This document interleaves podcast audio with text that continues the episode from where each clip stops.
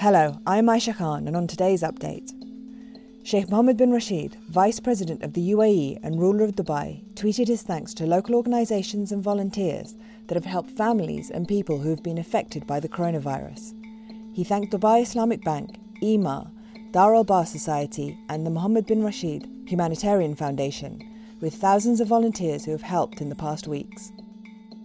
The UAE recorded 536 new cases of coronavirus, bringing the country's total up to 10,349. There are also five deaths and 91 recoveries. Globally, the number of cases is due to reach 3 million today. In Italy, factories and building sites will be allowed to reopen from May the 4th, along with limited family visits in a phased end to Europe's longest lockdown the Egyptian government has requested assistance from the International Monetary Fund to help alleviate the economic stress caused by the COVID 19 outbreak. The Arab world's most populous country submitted a request for funding under the IMF's Rapid Financing Instrument. The IMF expects the Egyptian request for rapid financing to be presented to its board within weeks. Egypt entered a three year programme with the IMF in 2016. Before the COVID 19 epidemic, the IMF was forecasting a growth of 5.5% for Egypt's economy earlier this year. In Saudi Arabia, minors who commit serious crimes will no longer face the death sentence. Now, the maximum sentence for juvenile criminals in the kingdom will be 10 years in a young offenders detention centre. UAE temperatures will hit a maximum of 46 degrees Celsius today, with Abu Dhabi likely to reach 42 degrees and Dubai 40 degrees. There's also the possibility of some cloudy skies and a slight chance of rain. Now over to Cody Combs for what's trending.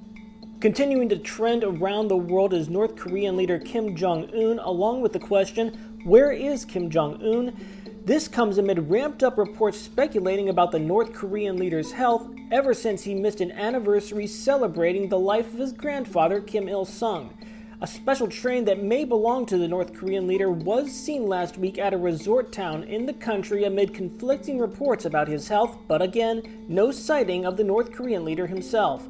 Also trending this morning around the world is the Nobel Prize. That's because US President Donald Trump seemed to confuse the Nobel Prize with the Pulitzer Prize while criticizing journalists in a tweet.